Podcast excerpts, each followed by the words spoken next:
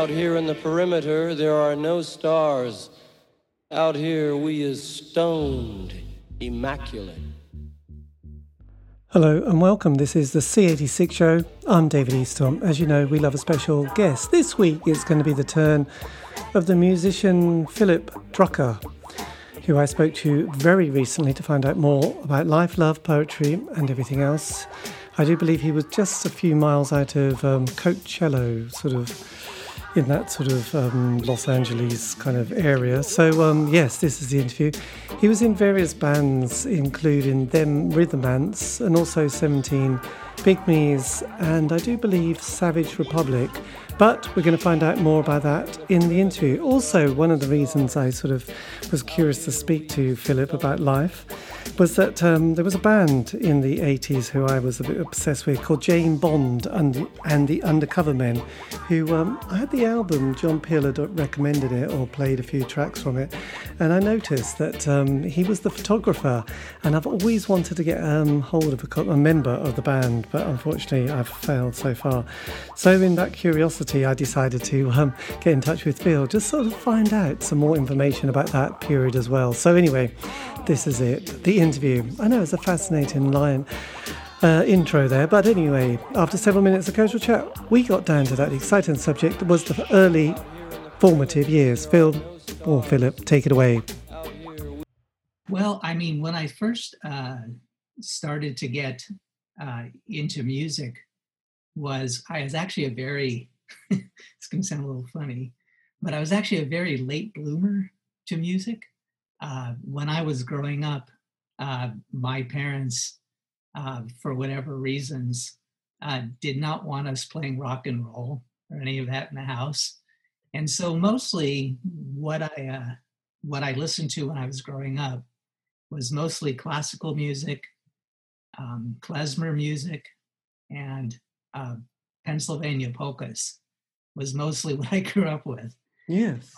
And then finally, at um, what happened was is uh, my first sort of foray into music was I had a friend whose sister uh, had a copy of um, Incense and Peppermints, a single by the uh, Strawberry Alarm Clock.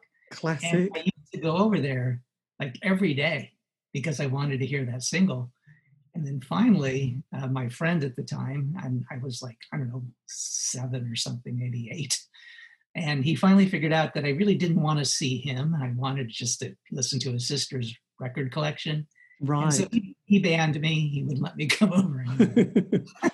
My God, you, you definitely you definitely had a bit more of a adventure trying to get into music because mostly, yeah. I mean, I'm in my mid fifties now, so I grew up, you know, at the time, you know, in a working class background. And I think when parents or when adults got together, you know, they were very young. My mum was in her late teens, my dad was in his 20s.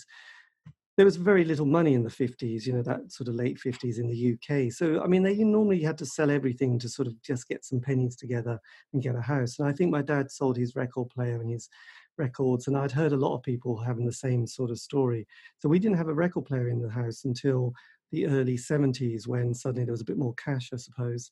And they went, oh, we've got a record player. And it's like, oh my God. And every little record was amazing. But before then, there'd been, you know, in our country, you know, in the UK was Top of the Pops and a mm. bit of Radio One. And especially on a Sunday evening, they would have the top 40 charts, which we seem to be slightly interested in. So, and it was the kind of the glam period of the early 70s that I suddenly went, oh, that's very interesting with like Sweet and Gary Glitter. And then obviously Alice Cooper doing Schools Out was like, wow, that's incredible. You know, that's that's kind of feels like it really means something. I can relate to that as a 10 year old going, Schools Out, blow it up, and all that.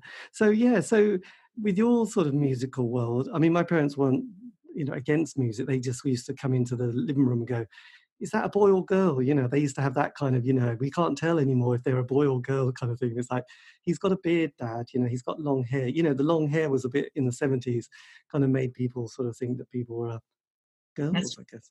Yeah, definitely. So, yeah, um, my parents were, uh, you know, really worried about, uh, most of their worries were about drugs, actually, for the most part. They were just under the impression that everybody that was in a band, you know, was a drug fiend and so and you know it's funny because i remember going to school and we'd actually have these talks with you know we'd have these big con, you know um, what do you call them they, you know when people get together in an auditorium. And i still remember some of them. Some of them were about um, you know rock and roll music. Uh, the funniest one i ever went to was about dark shadows. If you remember that tv show it was really popular. Right and they told us that if it, that if you watched dark shadows which i did and, and virtually everyone in my, my class did back then that that was probably a good sign that you were a drug addict. and you know, we're all looking around going, seriously. And so, you know, that was kind of a big, big deal back then, and you know, stuff like that. And then, you know, again, remember that I would I grew up in Los Angeles, and you know, my parents were terrified of Manson and people like that. I mean, they thought all hippies were like Manson. They just wanted nothing to do with it. Right. And, my God. You know, terrified that we were going to fall into this world. Yes. And so one of the one of the victims of my early childhood was was music. They simply wouldn't let that music in the house. Now finally, at the I was 14 years old. I still kind of remember this. And my sister, who's two years younger than me, she threw an absolute hissy fit. She had to have Yellow Submarine. And so she actually made my parents go out and buy her Yellow Submarine. And so that actually was really a big part of my, ooh, this is neat. you know, what the hell is this? I mean, I had literally, I was like 14 years old and I had almost never heard the Beatles by that point. I mean, I, I knew who they were. I'd heard I Want to Hold Your Hand, but I had no, I, I know their records. I had, you could have told me their names and I would have said, well, which one's John? I mean, I really would not have known. And um, really until that time. And it was just kind of funny because the ironic part was is that when I first heard it, because of kind of my upbringing, I actually liked side B better, which was the orchestrations that uh, George Martin did. And then all of a sudden I found myself, well, let's flip it back over. Yeah, let's flip it back over. And then all of a sudden, pew, it was like, ah.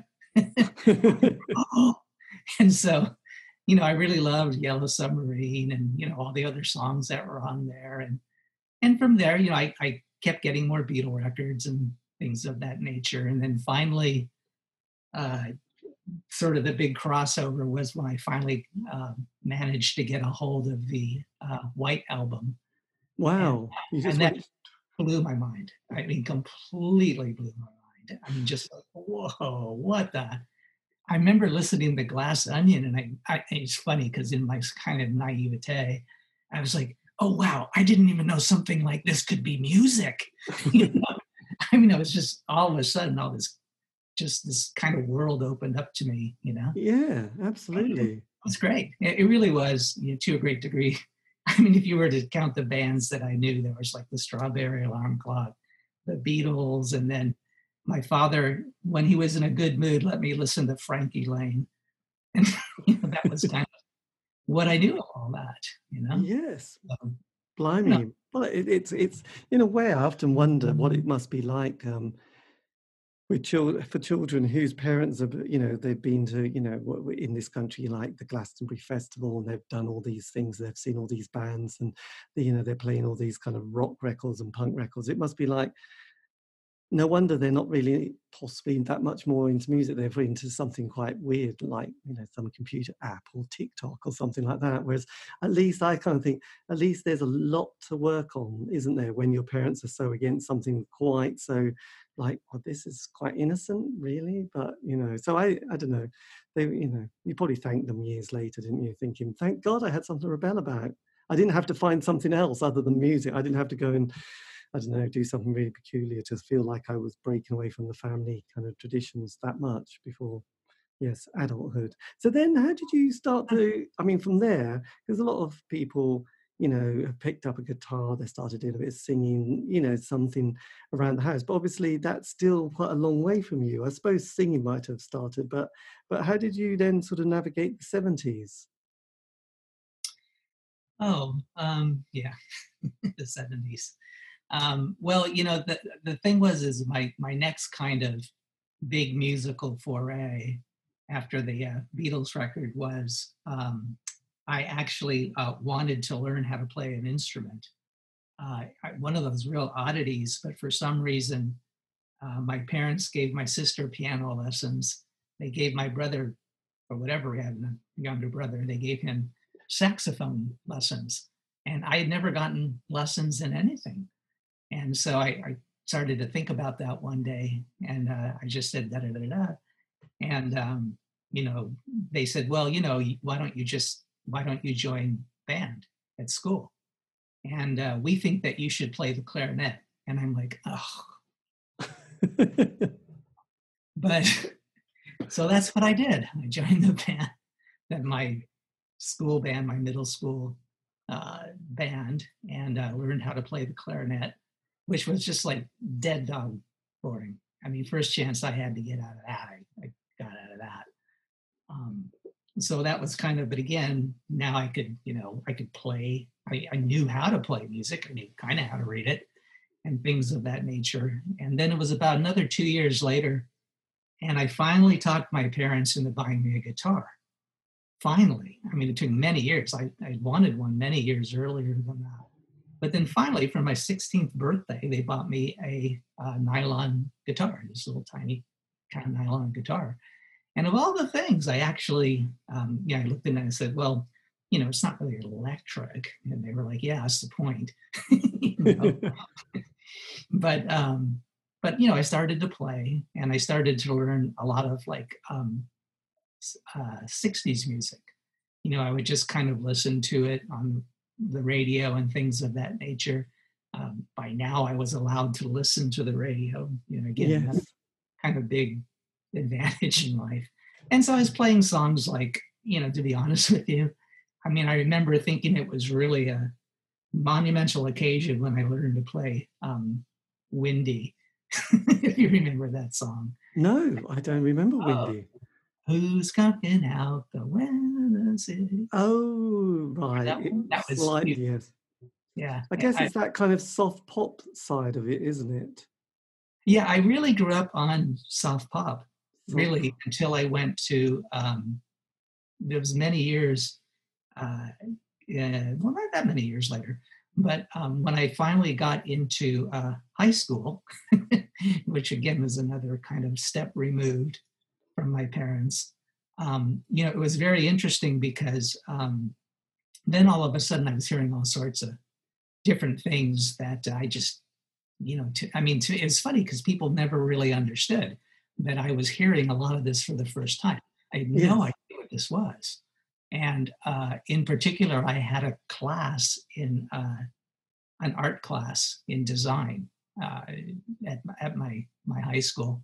And every Friday, uh, one of the students was allowed to pick a record. And so they would get to be DJ. You know, they get at my school, they said, you get to play one record a week. And every week somebody took a turn. And um, there was basically, I went to a very uh, culturally diverse school. Uh, there was, uh, everybody was there. I went to a school where just basically any I, I, mean I, I don't know what it's like to go to a white high school yeah. there was just a lot of everybody in my school and so uh, every week though the, the music would always break down into three categories always you were either every time it would come to what, what we call them earth cookies like sort of 60s females. Right. Joni mitchell guaranteed every friday. Joni mitchell. And whenever one of the guys would get a shot, for the most part, Led Zeppelin, Aerosmith, you know, just all the heavy metal stuff. And then because I went, you know, to a school with a lot of African Americans, they got to play a lot of different stuff that I'd never heard. I'd never heard Smokey Robinson before. Right. all this crazy stuff. And so the thing was, is um, finally it came to be my turn. And uh, everyone's like, yeah, Phil, you know, white guy, he's going to go for, he loves Deep Purple. I didn't love Deep Purple. I don't know where they got that from. But, anyways, I picked the spinners and I thought they were going to kill me. I mean, I literally thought they were going to chase me out of the room because I wanted to hear the spinners because I just loved the spinners. I thought they were great. And it was really kind of bizarre because um, you know, the next kind of big thing in my life was, you know, again, you could watch American Bandstand, which I thought was completely boring. I mean, I mm. just, or you could watch Soul Train. And so I used to watch Soul Train, but I never told anyone because I just didn't know what to think. Then one of the biggest moments, I still remember this biggest moment in my life. David Bowie was on. Oh, said, oh white people can like this. and this was like this great moment for me. And so I still think of, when I think of really influential records in my life, I always think of like Strawberry Alarm Clock because it was that single, you know, ooh, look at that.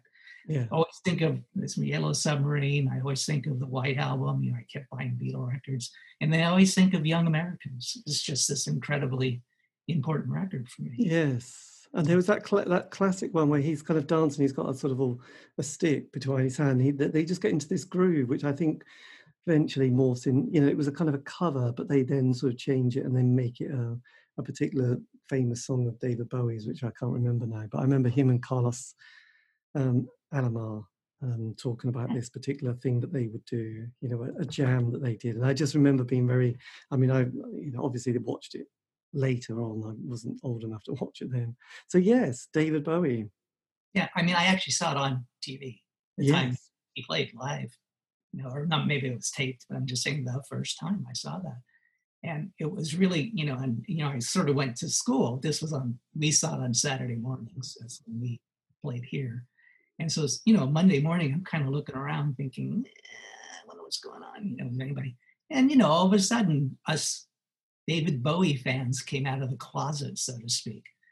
and us yeah. soul fans came out of the closet, so So speak. this is about 75, 76, isn't it, when he did Young Americans? Because he'd done um, Ziggy, Aladdin Sane, then Diamond Dogs, I think, and then Young Americans in LA. And then he went over to Germany, Berlin. So that was kind of the mid 70s. So then what happens at the, because obviously, did you start getting into bands in the sort of the, the sort of the late 70s period and playing? Right, right after that is when I started to like sort of start to uh, seek out bands and things like that. Um, I had still never been to a music show by that point. That was still one of the ones that I wanted to, um, you know, still conquer. Go actually see a, well, I mean, I'd seen live music, but not rock and roll. okay. Yeah. Not really allowed to do that. And it didn't have a whole lot of, you know, well, no one, none of us drove back then. So it was, you know, kind of difficult. But then finally I found some persons who, um, you know, were like-minded like I am. And I think it was the next year, it was 70, it was 77 or 78, I'm sure, because I, I think I had just gotten out of high school. But finally managed to find a couple of people who uh, wanted to see some of the bands that I wanted to see. And um, I, yeah, I was invited to come see uh, Blue Oyster Cult.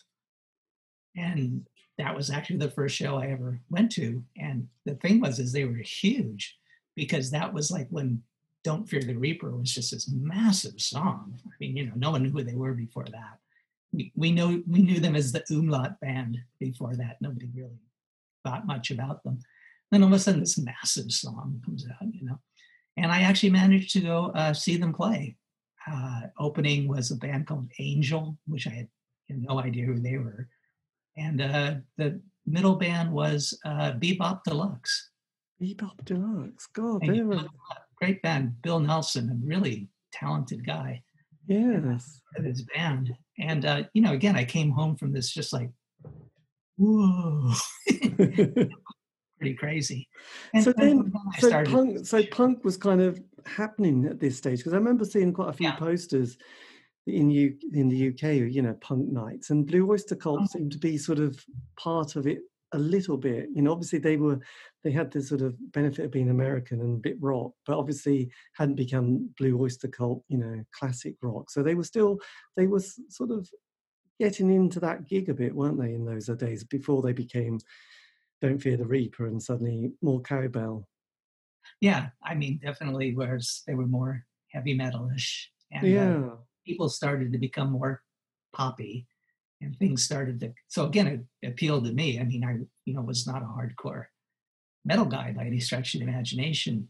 Um, but uh, the other thing that I, I, always found very interesting is really, in many ways, uh, punk was very, very underground uh, in Los Angeles until about 78, really. It came to Los Angeles a little late. And the reason for that was because, uh, you know, we were still like sort of a heavy metal glam city. And it just so happens that, you know, right around that time, all of a sudden we had bands coming out like Guns N' Roses and Van Halen. So they took more of the spotlight away, and punk became kind of more of a uh, kind of an underground insiders game. Didn't really break through uh, for a couple of years. I mean, we we knew who the Sex Pistols were, but you know, back in those days, it's like, did you manage to get a copy of God Save the Queen yet? I mean, it was stuff like that. We were all looking around trying to get these imports back then because yeah. it was released here. And so, you know, finally punk started getting a little bit bigger and things of that nature. And then actually in Los Angeles, anyways, like, you know, and some people would disagree with me on this one, by the way, because they actually went to the punk shows and stuff like that. Again, I did not. But, um, you know, really when New Wave came in, you know, it was like everybody loved Blondie, everybody loved the Talking Heads, everybody loved, um, you know, all of those CBGB's bands and stuff of that nature. We didn't really have very many out here like that. But the band I think that really crossed over and brought punk into the mainstream here was Richard Hell and the Voidoids. Oh, okay. He was big in Los Angeles. I mean, Blank Generation was yeah. that moment, you know, really here when you're also like, hey, this is kind of cool. You know, we're getting more of the punk stuff. And um, all of a sudden, you know, I'm, i guess you've heard of Rodney on the ROQ. He was a yes. big DJ here. Well, he started playing all the punk stuff, all the like really obscure stuff. And so all of a sudden, that's when it started really to catch on here. But it took, we were, Los Angeles was kind of late to the punk scene. Right. It's interesting, isn't it? Because that whole, city, like you said, CBGBs, which had, and Max's Kansas City and the Mud Club, you know, I suppose it was very driven by people like, um, I suppose it was the Ramones and and the the kind of people like Danny Fields and those kind of people who were sort of pushing that scene and uh, and obviously Talking Heads came along, like you said, and then Blondie, who were looked upon as being like, they're never going to make it. Oh God, they've made it. They're much bigger than all of us. We're not jealous. Uh, so um so yes blondie definitely sort of blew the doors open on that one didn't they so then so then as the because because you got you know i mean it's interesting because i didn't really i mean i I got a brother who's older than me, and so I was, you know, he introduced me to the world that he was into prog. You know, he's seven years older, so he was at that, that his formative years. He went for prog. You know, yes, Genesis, Wishbone Ash, Barclay James Harvest, the solo work of Rick Wakeman. Then he had Deep Purple, Black Sabbath, that was it. There was no singles, it was just solid albums. So punk came along, it was like, no way, that doesn't really matter. And and then sort of, so I was like, when I was getting a bit older, I kind of was too young for punk, but then I realized that had happened. Then you had that post-punk period where you had, you know, Magazine and Gang of Four and Peel, and then you suddenly had those kind of early bands like U2 and Simple Minds, mm-hmm. Psychedelic mm-hmm. Furs, and um, you know that that kind of I suppose Echo and the Bunnymen, that early '80s. So when did you start sort of picking up on that kind of next period of music? Yeah, um, yeah, it's funny. I know exactly what you're talking about. I mean, all of a sudden the '80s bands, and um, you know, I mean, they really. I mean, I look back now, and you know, a lot of talented bands and good music actually uh, came out back then. Um, by now, uh, the other thing that was kind of big here and driving a lot of that was MTV. Right. So you could actually. You had MTV. Had MTV. We had three. We had four channels. Give us a break. Yeah.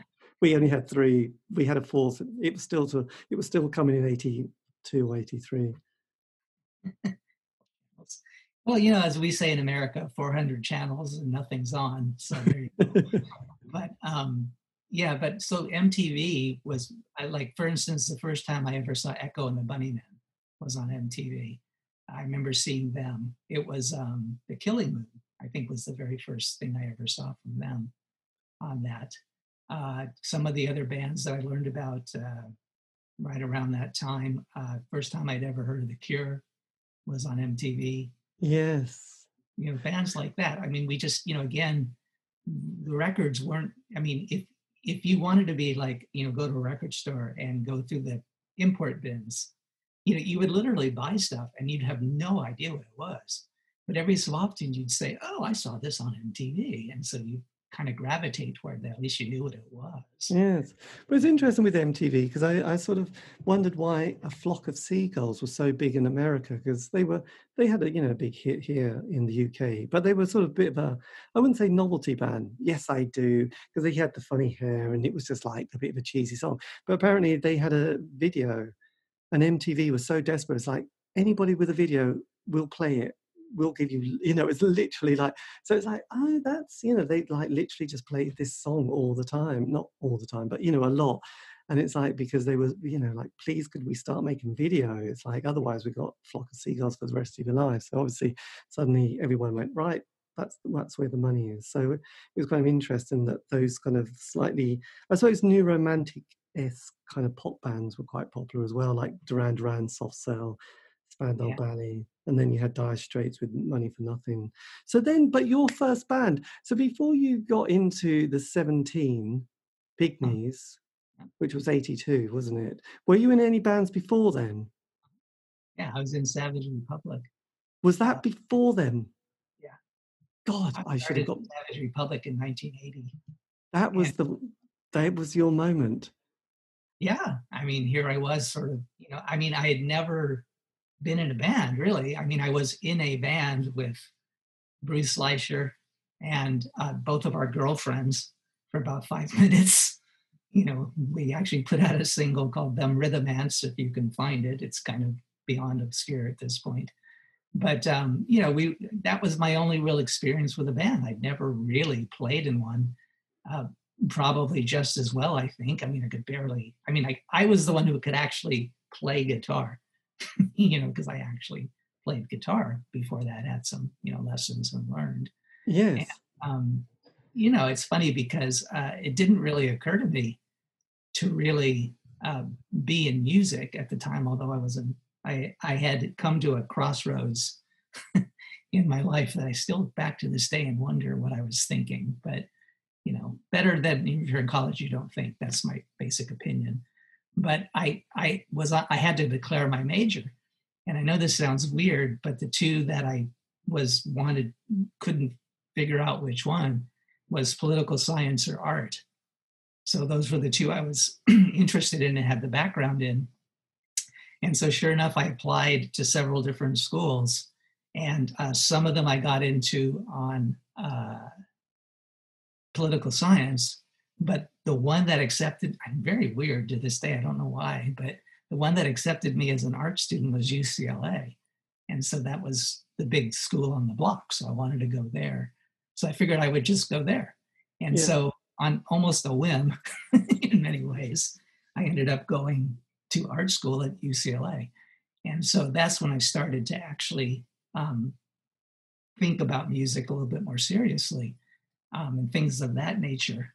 Um, and then what happened was is uh, finally I ran into. Um, by now I was kind of getting a little bit more into the scene here. Um, I still remember learning about, uh, for instance, uh, you know, kind of we started, you know, post punk started to become a thing. All of a sudden, I, they didn't call it that. I, I never heard that term until recently. Matter of fact, we just called it college rock. Right. That's what I called it for many, many years. And you know, kind of the REM was the big dog on the block, but there's all these other bands that followed. But the one of the bands that really impressed me and uh, got me, not shocking, by the way, by any stretch of the imagination, but one of the bands that really uh, hit me when I heard them the first time was Joy Division. Right. Really, really cool. You know, I just mm, love that record. You know, just that first record is just even today, it's like where the hell did this come from? I mean, this is just, and I think back, and there really was nothing like that. I mean, it was just kind of like there was just no combination of those elements, and uh, very sad because you know uh, a bunch of us were going to go see uh, Joy Division play at the Shrine Auditorium here, and of course, Ian did not comply. No, God, that is so sad, isn't it? Jesus. He died the night before they were going to play here. Yeah, I know. What a story. Horrendous, actually. God, that's too sad. So when when you got the band Savage Republic together, um, because what you know, one thing I've noticed that you know, okay, this is in the UK in the eighties, but you know, normally bands, you know, they sort of cobble together, you know, the members of, of, what will be a group. And they spend about 12 months rehearsing, playing. And then in this country, you know, we had a DJ called John Peel, and he, you know, he's like, oh, great, we've got a single, send it to John Peel. And it was like, you know, oh, that's, you know, and if it's quirky and a bit odd, you know, John loved it, he'd play it. Sometimes say, come back, do a session for, you know, for a whole day and there was a producer called Dale Griffin who was always uh, he was the drummer for Mott the Hoople, and he would do do four tracks, and that gave bands that kind of okay, we're we're going somewhere and getting more gigs around the country because you know the UK is tiny, but every little town, every town, every city had a had a venue and an alternative night, so people could sort of get in their little transit vans and drive around the country in a random but enthusiastic way, playing to gigs. So how did your you know the band uh, Savage Republic. How did that sort of come together and, and the sound, which was quite unusual, wasn't it? Hmm. Well, yeah, I mean, it wasn't a whole lot like that. But we, uh, you know, it's funny because when I think about uh, Savage Republic, one of the good, bad, or indifferent, I mean, I don't think of it as any, uh, you know, I mean, some people don't don't think it's a great idea, but you know, we sort of went out of our way to try to sound like nobody else. I mean, we really were one of those bands where we said, you know, we don't have to invent the wheel, you know, but why don't we try to do something that just, it just sounds like us. And so, you know, we started to get this kind of, you know, different ideals together and all of us had different um, ideas of what we thought the band should sound like. It, it was kind of a weird band. I mean, it was never, although again, I, I don't know how much some of the other band members remember back then, but this was as, as as anarchy ridden a band as you'll ever see in your life. I mean, none of us listened to each other. we just kind of said, well, this is what I'm going to do, you know, and blah, blah, blah, blah. And we'd say stuff like, well, my song's better than yours. So, let, I mean, it was just sort of this weird dichotomy where, where you didn't know what you would be doing. It was sort of like whoever just sort of was, you know, more willful that day got kind of a say in where the music went. And, um, you know, one of the things that uh, we started to look at at that time, which uh, I can tell you there were some touchstones though that all of us were very impressed with. Um, I don't really know if it ever came through the band until much later when we started to do records a little more consciously about it. But all of us were really big uh, krautrock fans. Right. really loved Can. We all loved Amon Düül. We all loved Faust was really big. Uh, the first two, um, Kraftwerk records. Uh, Neu was I, I loved Neu. I th- yeah. just thought just the most amazing thing. And so um, you know we've kind of hit on those kind of little touchstones. And you know we all of us by that time liked punk. You know we liked the rawness of it and everything like that. And so we just tried to haul in a bunch of different kind of musical experiences that we all had. Now I'm going to let you in on a secret. we always had a secret weapon which was in worst case scenario, we would turn everything and make it sound like a surf band. Right. Everything else failed. And so that's when we started to wash everything up in reverb. That's when we started to sound like Savage Republic. All of a sudden, this, eh, this doesn't make any sense. Good, let's keep playing that. that's really what it was. I mean, we sort of like, you know, we sort of, because I liked um, uh, growing up, uh, I was allowed not to listen to surf music, believe it or not, but I could listen to things like, um, oh, Martin Denny, uh, Exotica stuff. Right. Back in those days. Well, California, you know, I mean, that was that was our sound. My parents' soundtrack was those, you know, fake Hawaiian records. They played them all the time, and um, was it cut? There was a duo called Jan and Dave. Jan and Dean. Yeah, Jan and Dean. They were Jan. big. Dead Man's Curve. You know, all this. So were were, ba- were records like that? Were they allowed in the house? Were your parents going, yes, that's fine, or was that like no, that's too much? Uh, you know, it's so funny because I do have a really odd story about that. I made a very tactical mistake. because I tried to I tried to bring surf into the house. Okay, I said surf music. Come on, Dick Dale. Everyone knew Dick Dale. He was all over the TV by then. And so I went out and I bought uh, Church Key, which was you know a pretty popular song uh, at the time. Even you know everyone knew that was a classic by now. But I forgot that in surfer parlance, church key means can opener. And so you had to have a church key to open your beer back then because they didn't have pull tops and stuff. So they what they would do is one person who was surfing would always wear the church key around their neck when they surfed. And my parents found out and they said, We don't want you to be an alcoholic. Oh. um, so it took a couple years to actually put that one back. Yeah, that that put you back two years, didn't it? Really? God, it's so tricky, isn't it? So look, your experience because you were recording this over quite a period of time, didn't you? Now mm. tell us, this was in Radio Tokyo, wasn't it? This studio, which was in Venice, California, with, and you had. This is when you met Ethan James. Yeah. Mm-hmm. So had you known Ethan before this? Oh, um, I got introduced to uh, Ethan, uh, believe it or not, through Lisa. I knew Lisa first, uh, Lisa Mitchell. Right. Because uh, we went to the same school. She went to UCLA as well.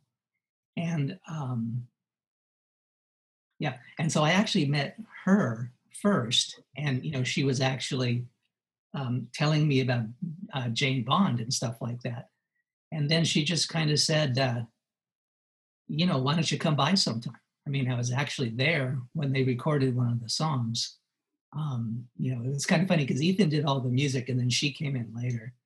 Uh, so everything was kind of done. Yes. But um, I was actually there when they recorded uh, their kind of, and uh, they didn't have, they had kind of a minor KROQ hit called I'm Bored, if you've ever heard of it. No. It, no, you gotta look at it's hilarious. It's Ethan playing like cocktail music and then Lisa's going like, I'm bored. Would you take off that rubber suit, please? I'm bored. And it became like a minor hit here. And so I'm watching this going, okay. And so that's actually how I met uh, Ethan. And then what happened was, is he later got back in touch with me uh, through Lisa. And he was doing an album called the Radio Tokyo Tapes and um, this was like there's volume one and volume two. You ever find them? They're fabulous records. I think they're even on YouTube now. But that was like he was just trying to put together what was going on in Los Angeles at the time, and it's really an interesting snapshot of what was was really going down. So what is right? What is the Radio Tokyo Studios? What what was it sort of famous? Yeah. Oh yeah. Very well among you know persons who knew what it was. It was just a really tiny little uh, yellow house. Um, upstairs, people lived. He had the downstairs part, and it was like you know one room and stuff of that nature. But you know, I, but Ethan really well. First of all, he was a very good engineer, and so we all felt very lucky to get someone who actually knew how to use the material. Most people were just ignoring us back then. Yes. And, um, and also, he was he was very tuned into what was going on. You know, he wanted to be he wanted to know what was on the street. He wasn't interested what was you know in the clubs on the Sunset Strip. Just wasn't you know his thing. And so he calls us up and he says, "I'm offering any band that will play on my record free studio time. You give me one track, you do anything you want with it." And so we thought, why not? And so we went over and recorded a track for him. And it was such a positive experience that when it came time for us to actually gee, you think we can record a record? we actually just all agreed that we wanted him to be the person that would record it for us. Yes. Was he something of a, a sort of a bit of not you know genius, but was he somebody who was quite special in that world of, of sort of knowing how to make things happen? Oh well, mm-hmm. um, yeah, pretty much. I mean, he was in Blue Cheer um, for many years, so we kind of he got a little bit of a bump from that. Uh, he was actually from uh, San Francisco. So he actually, his early ties are all with like um, up there. Yes. And uh, one of the things that made him kind of uh, special was that um, uh, Blue Cheer was the house band at the Fillmore. And so that meant that unless there was some particular reason not to have them open the show for whoever played, they would open virtually every show. Right. You know, and if you saw the list of people that they opened for, I mean, we're talking the Fillmore here. I mean, Janis Joplin, Jimi Hendrix, The Doors. The, I mean, everybody. They opened for them. They knew they were. They were friendly with them. Yes. The whole deal. So, I mean, he really came out of a very kind of storied background. And Yeah. plus, he's a really nice guy. You know, he was just really cool. I mean, you know, most people are out just, you know, music industry. You know, they're all hustling around and everything. And, you know, as they say in the world, you know, uh, how you end up in California is way back when, when, um, you know, God decided to get rid of all the nuts. It was the Californians that forgot to hold on, and we ended up here. So it was just crazy. The music industry was this insane thing out here, you know, and uh, here we were kind of always peripheral to it. And so Ethan was like a, a port in a storm for most of us. He took us seriously. Um, he didn't rush us. He he helped us, you know, form our sounds. I mean, he really, and but he had a great way about it.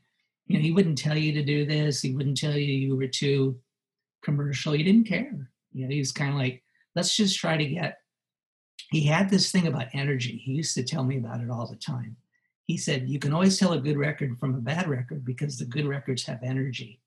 You catch the record, you know, you get the energy in the grooves. That's what makes a good record. He goes, you can have a really bad song, but the energy can carry it through. Right. Whereas a really good song without any en- energy is still just a dud. He said it just doesn't sound right. And so he was really keyed into that, you know, this idea that you had to catch energy in the grooves. And so, you know, we're all sitting around going, sure, grooves. You know, we didn't really know what he's talking about. But, you know, he, his time has pro- proven. You, you go back and you listen to his recordings, and there's just something very, um, he came as close that I know of, uh, particularly considering the, you know, he did, he was all four track back in those days. He came as close to actually capturing a song where you thought you were in the room with the band as anybody ever did. A very immediate sound, and um, that was quite a thing. I mean, we were really like, oh, yeah, you know, we like the sound a lot. You know, Savage, Yeah. like, yeah, that really sounds like an oil drum. You know, the pipe, we love it. You know, that was kind of how it all came about. that was yeah. You know, people were always dropping in and dropping out, you know, all the time. And people would come in, go out, come in, go out. Um, one of my more interesting moments, I, I mentioned a little bit before, but um, one of the things that I got to sit sit in on because I just happened to be there is, um, you know, I, Ethan said, "I'll give you one song, you know, that you can do." Well, I came in and I was there the day that the Minutemen uh, were going to record their song. Well, they kind of fooled Ethan, um, but I've never seen anything like this to this day. They basically uh, went through 24 minutes and they told Ethan it was one song. It was really 12. And they just kept going. They actually recorded, I can't remember the name of the record off the top of my head, in one take. They recorded an entire record and you're just sitting there and i'm watching this and you know all their songs were really short you know one or two minutes that's why they called themselves the minutemen back then and you know you're sitting there going oh this is a great song one two three four and then into another one one two three four and you're in another one and by finally they're done and i'm looking at ethan he's looking at me and he goes that's just what they do 12 songs in a row one take and they ended up releasing it as an album I've never seen anything like that to this day. wow. What? Amazing. But they were really special. Uh, the Minutemen really were something else. Amazing, amazing band. I mean, they really never got. I mean, they they had a good reputation, but they never got what they deserved. They were very, very unique and quite wonderful, quite frankly. Yeah. You But then but then you but then you also decide after the album which came out, um, which is titled oh God, Tragic Figures, isn't it? Yeah. That was Is a- this, and then do you leave quite soon after that? Well, my story with Savage Republic is leave, come back, leave, come back, leave, come back. So it depends when you ask me, but I came and went from the band like I, maybe every other week at one point. You- Quite W- literally. Were, were you were you were you really leaving, or or were you just thinking you might try something else, or were you saying no, this time it really is the end? I'm I'm definitely going. No, I'm back again. yes, there's a lot of both. I actually did leave though. I thought for good in '84 though, um, but the reasons wasn't really musical or anything like that. It's because um, I, I had to leave town. So I wasn't gonna- 84. Hmm? In 84, you Oh, left. it was it? work. It was work. Yeah. So when did you start. 17 Pygmies then? That was 82, wasn't it? 83?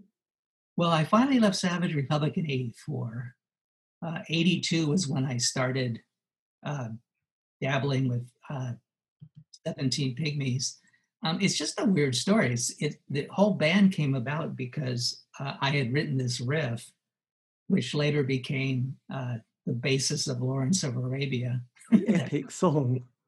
and nobody in Savage Republic wanted to do it. They just kept looking at me like, "Mm, mm, mm." so I said, all right, well, I'm, you know, I'm going to keep this one in the back of my mind. I think it's kind of a cool little riffy thing. And, you know, people ask from time to time and they say, do you want to start a band? Do you want to do this? You want to do that? And, uh, you know, finally a guy named Michael Corey, who I, I kind of knew, I didn't know him real well, but um, he said, well, I, I can play keyboards. Do you want to get together and jam?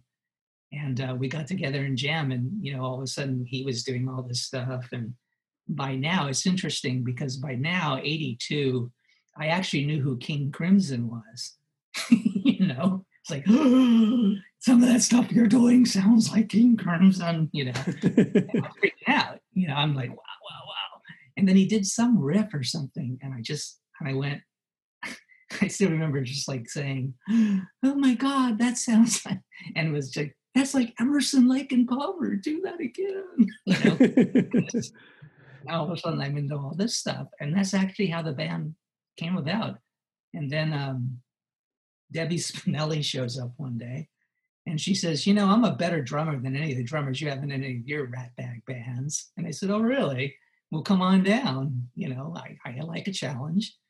Okay, she comes in and she completely blows us all out of the room. I mean, she was truly an amazing drummer and um, she got one of uh, her friends named Faye uh, in the band. Again, another person kind of running around, and that was the basis of the band for a couple of years.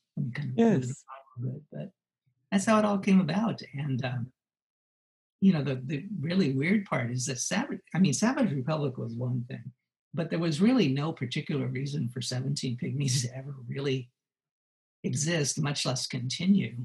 But something would always come up you know i'd always like just leave it behind and then think well you know it's just this weird side band of mine and then something would come up we'd get something from someone would you open for so and so so and so is coming to los angeles they like you. And we're like how do you even know who we are? You know stuff like that. And then sure enough um, in 19 way after i thought the band was like way beyond its expiration date um, robert lovelace who was in the band uh, he came on very shortly and he stayed. And everyone else left and he stayed. But anyways with that said um, he um, wanted to know if i wanted to record some music. And i thought sure why not? And uh, he had a singer louise at the time uh, who was also his, his girlfriend uh, later wife. And uh, you know she had a very pretty voice. And she was uh, quite the poetess you know her ly- lyrics were actually kind of kind of cool.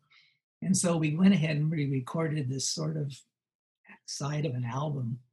And just kind of strange and some of it was kind of this and that and kind of circusy and you know more really robert's show by then you know always i always thought of that as the record he wanted to make that he never got to and yeah i was happy to help him things like that and um, sure enough uh, louise knew um,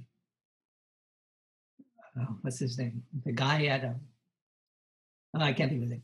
The guy that ran Island Records. I oh, um, can't think of his name off the top of my head anymore. I know. I know. Know. Yes. I know. And- we'll we'll find that out in just a second. Um, Mr. sort of lives on some sort of exotic island, doesn't he? Sort of Chris Blackwell. Chris Blackwell, that's right, yes.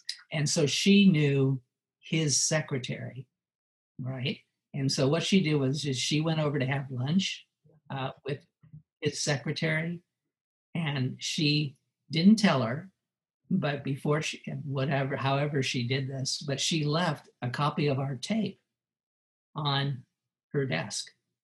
Didn't say she was leaving it, didn't say what it was, you know, when, whenever she saw it, she probably looked and said, What's this? She might have figured out Louise left it on her desk. It was totally unsolicited.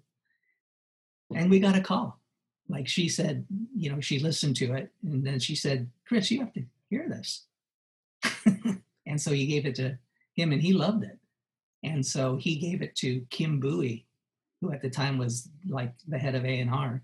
And he said, if you like it, you know, I'm, I'm down. And we get a call from Kim Buie. Island Records wants to sign you. Really? You know, seriously? I, I mean, this is barely a band at this point. I mean, I've seen these guys like twice in a year to record. And so, sure enough, we got back together, but uh, you know, we recorded an album uh, for Island. And of course, it miserably failed. And, uh, you know, it was pretty far out there. If you ever find it, it's called Welcome. It's pretty hard to find, though. It's kind of weird record, a lot of strange stuff on it. But, um, you know, we kind of, um, you know, we just sort of, I mean, it was just one of those really funny things where, you know, we kind of, you know, and, and, you know, they started getting very mad at us because they're like, well, you never do anything. And I said, you don't understand. What you put out is the only thing we've done in over a year. We don't get together. We don't play shows. We don't do anything. What do you want us to do? There's no band. It's just a bunch of people who played on this record. And um, they said, well, you know, good record, but uh, see you later. and they got rid of us after. Yes. Well, that's quite interesting because you had recorded a couple of, you'd won by, um, is it Jedda by the Sea, Captured in Ice. Then you did Welcome. But then, so was the band kind of a conceptual creative project that you know a random group of people were making or because it doesn't sound like you were sort of a bit like um you know savage republic or not that's probably not a great example because there seem to be a lot of members but you know like with most bands there is definitely a lineup isn't there hmm Yeah, well, yeah. yeah, I mean, Savage Republic had a lineup for sure. Um, there was something interesting about the way the four of us played uh, that never really happened again. But um, with 17 Pygmies, I mean, more or less what it tended to be, and particularly in the in the earlier years, was um, if you can suffer me as your producer, come on down and play. right Pretty much it. I mean, there's not a whole lot of agenda. There was not a whole lot of practice. There was not a whole lot of anything in the band. Really, it was just kind of like, well, nobody else will let me do this, so this is where I do it. And then again, later in the band's history, because he had stayed so long, uh, Robert, then all of a sudden near the end, it was like, well, you know, what did you always want to do? I mean, I don't really have anything left to say. in 17 Pygmies. And it really wasn't until I think it was 17 years later I actually recorded another 17 Pygmies track.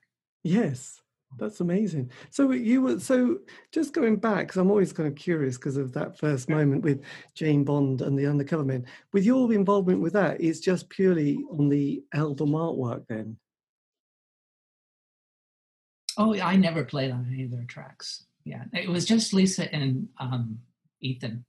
And then every so often they'd have somebody come in and maybe play a guitar part or something. But there really were only two persons in the band. Uh, every time they took a photograph, if you see some of their earlier records, they a third person, a fourth person. They were just people who happened to be in the studio that day that they thought looked 80s. they had nothing to do whatsoever with the band. Yes, absolutely. So, with your own musical kind of narrative, then you were sort of with these two bands, sort of doing bits and pieces, and then sort of because because the eighties, you know, that period between eighty three and eighty seven, which I always think is kind of really indie pop in that jingly jangly guitar sound, which was the years of the Smiths. And then, you know, ecstasy comes along in sort of 86, 87, 88. There was everyone wanted, you know, the next dance thing, especially in the UK. So we had Primal Scream, the Soup Dragons, Happy Mondays, Stone Roses. Then you had, you know, Seattle with, you know, Nirvana and this grunge scene. And then we had a few years after that, we had Britpop. So did you continue a life in music or did you, you know, do other things? Oh no, I took off. Uh, I took a long break from music. I actually ended up going to, uh, of all things, um, I actually ended up going back to law school uh, when I was 34 uh, years old, and I graduated. Well, I thought about going back, and then finally got in. And I got out just I was 39 years old, and you know, looking for my ninth, 10th, 11th, 12th career. I don't know. But anyways, and so I came out, and what ended up happening was through a series of really like really bizarre events, to be honest with you. Uh, kind of the implosion of a law school that I was working at at the time as just an adjunct. I ended up being the dean of the school, literally because I was the only person left standing after this scandal that went on there and they said, "Oh, put him as the dean." Nobody, he didn't do anything. He's fine. And so they they elevate me to the dean mostly for the reason that I didn't know what the hell had just happened. I had no idea it happened all behind my back. And so when people were asking me questions like, "I'm going to talk about, man," I was teaching in a class. I had no idea. And so I ended up becoming the dean of a law school. And from there, I kind of drifted into uh, after not wanting to be a dean anymore. Long story. Uh, I started teaching constitutional law. Right. So now I've been a constitutional law professor for 10 years. Right. God, that's amazing. So so with the scandal, you know, just briefly, what was what was the kind of what was the kind of gist of it? Oh, the scandal? Yes. Oh. It was just the money. Someone was uh, embezzling money. Yeah. Never mind. It does happen, doesn't it? So yes. So when was the last um, kind of mu- musical moment you had? I mean, have you? You know, because I'm sort of keeping track of this. So was the the with the two bands? When was the last time you sort of did any recording with them? Well, you know, we did do. I mean, we. It's the funny part is I still do before the COVID virus hit uh, right before um, myself and Jeff Brenneman, the guy, and Greg Grunke from Savage Republic, and uh, Dirk Doucette, and then uh, my wife, uh, Meg Marriott. In case you ever see her name show, that's that's my wife. Um, we actually would would play like once a month and get together and jam, and we were writing stuff and playing around, and we actually were toying with the idea of uh, getting a show. We were actually were starting to get some nibbles. I mean, people were impressed we were still alive, much less yes. Do you agree? I've had several people now over the last couple of years saying, "You are not the guy I would assume would still be alive today." But with that said, so we were actually having a lot of fun and doing stuff, and then COVID virus hit, and we all just kind of yes. So so between the two bands, you've you've got quite a lot of material, haven't you? Mm-hmm. Yeah, which oh, is quite tons, tons of stuff. Yeah, absolutely tons. Because I was looking at the discography of Seventeen Pygmies and thinking, wow, that's just an enormous amount of albums. Well, I'll tell you what. If at some point you send me uh, uh, your physical address, I will send you a box of goodies.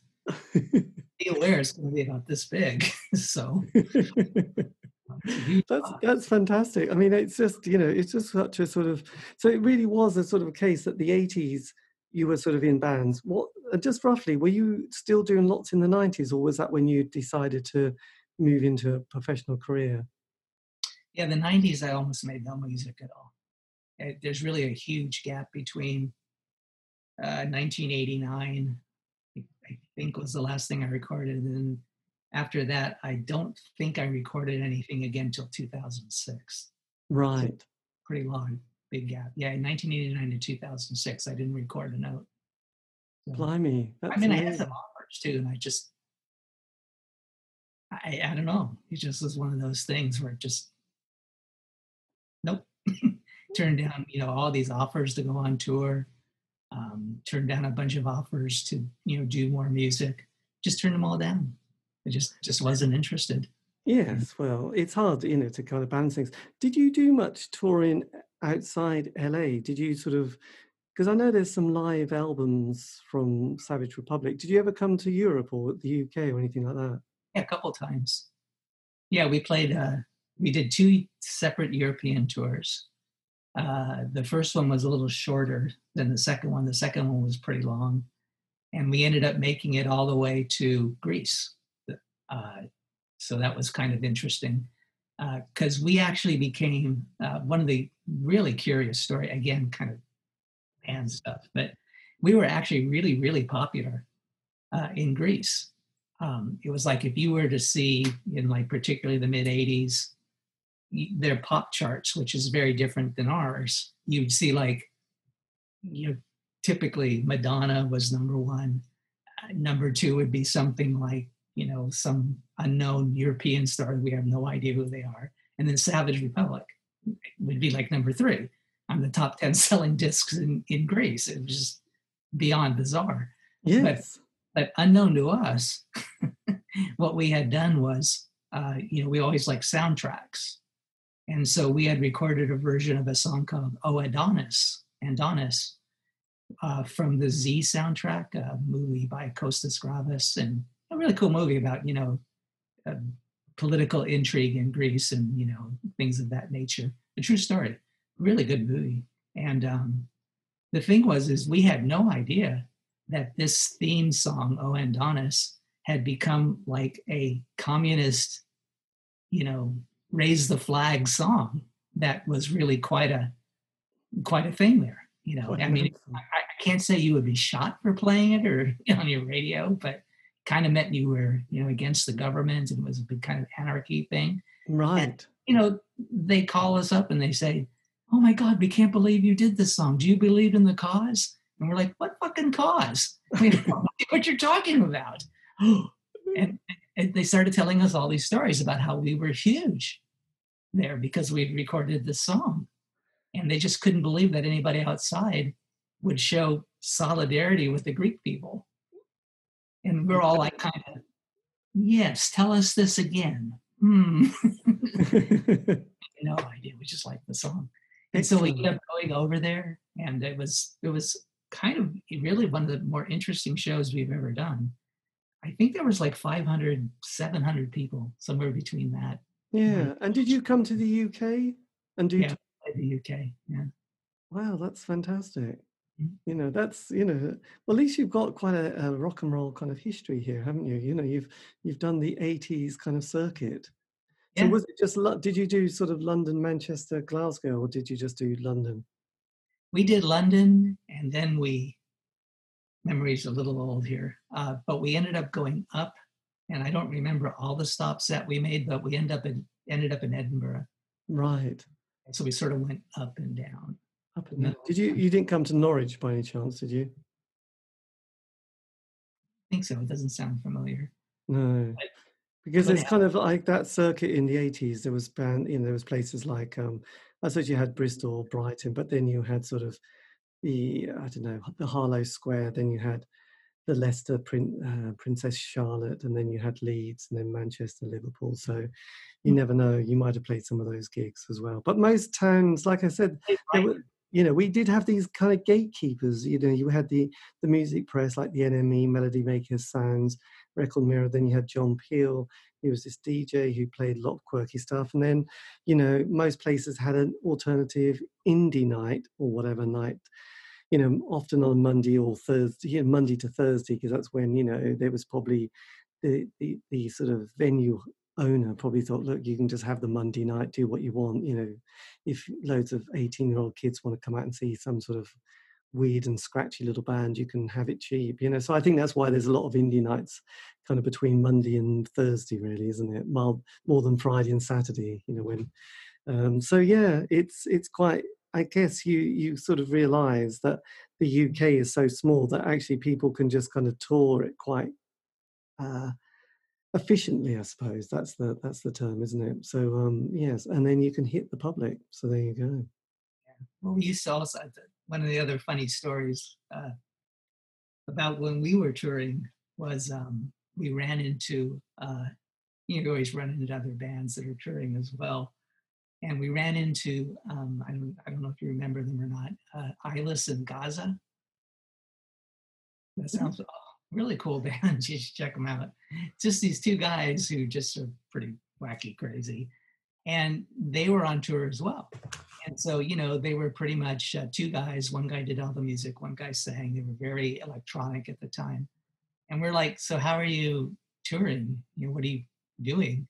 And you know they're like well we're we're taking the train. I mean they literally went train stop to train stop to train stop because they didn't really have any gear. Yes so, absolutely. and so they were like how many shows are you doing? 28 how many days? 28 oh fabulous. And so they were pretty cool guys. Yes that's pretty good. you know you listen to their music and it's like oh i listen to gaza. Mm they were very cool. Nice. So look, just lastly, I mean, if you were to, you could say something to your 18 year old self, you know, starting out, and you're thinking after all these, you know, I mean, because you've been on phenomenal amount of records, you know, and you've done a lot, you know, you haven't just played in front of your friends and family and anybody else you can blackmail to see you live. You know, you've you've done around and, and you've done lots of other things. What would you what would you say? What wisdom have you picked up over the decades that you think, God, that would have been a good thing to have whispered in someone's ear myself. Ah that's a very interesting question.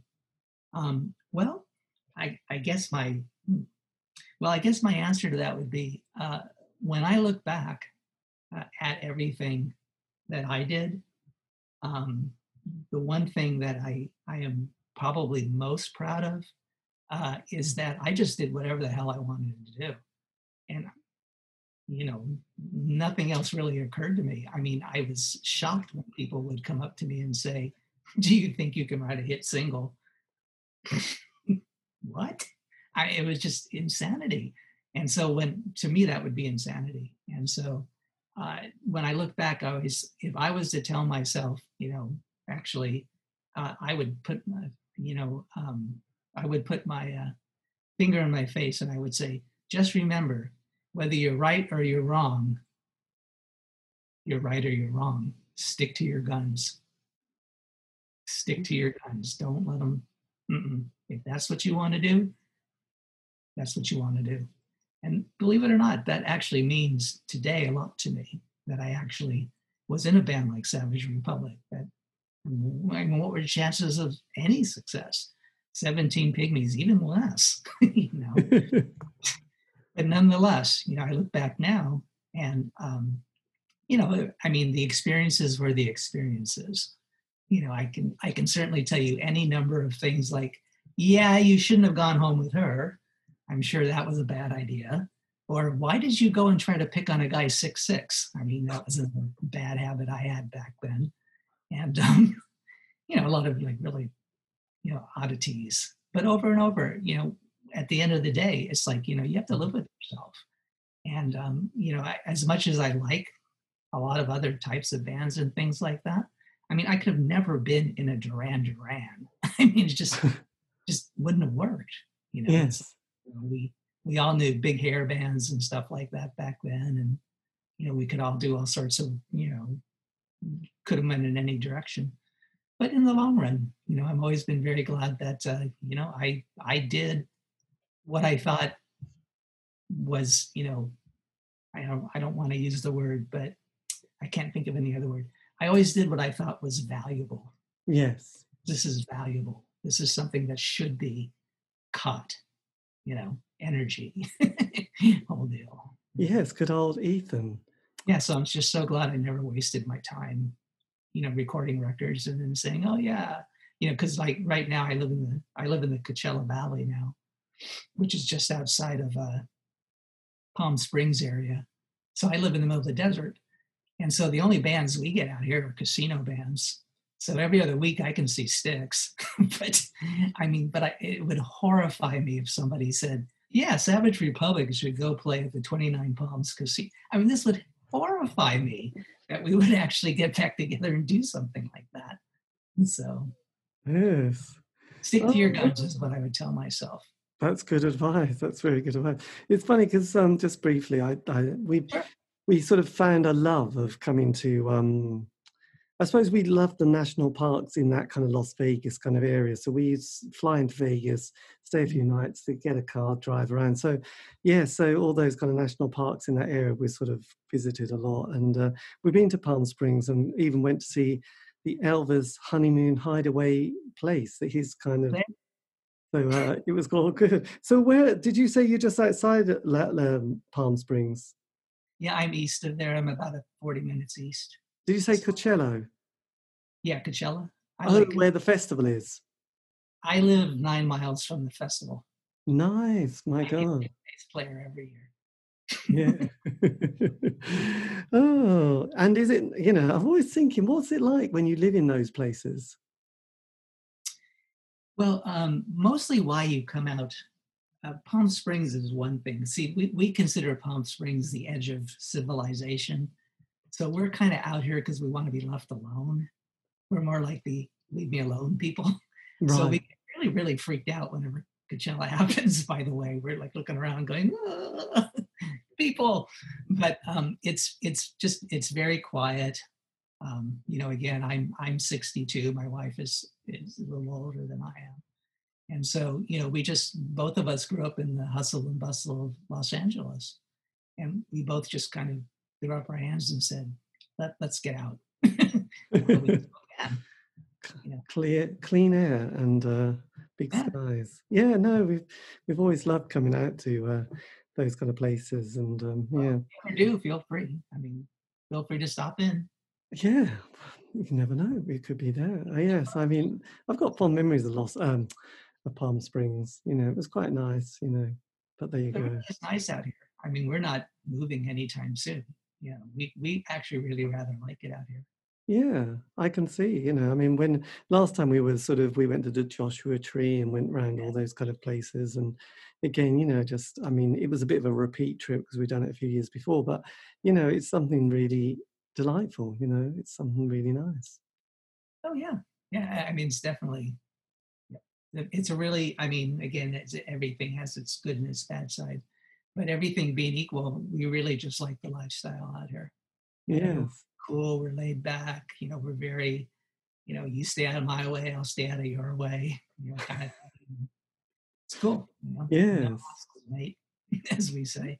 Nice.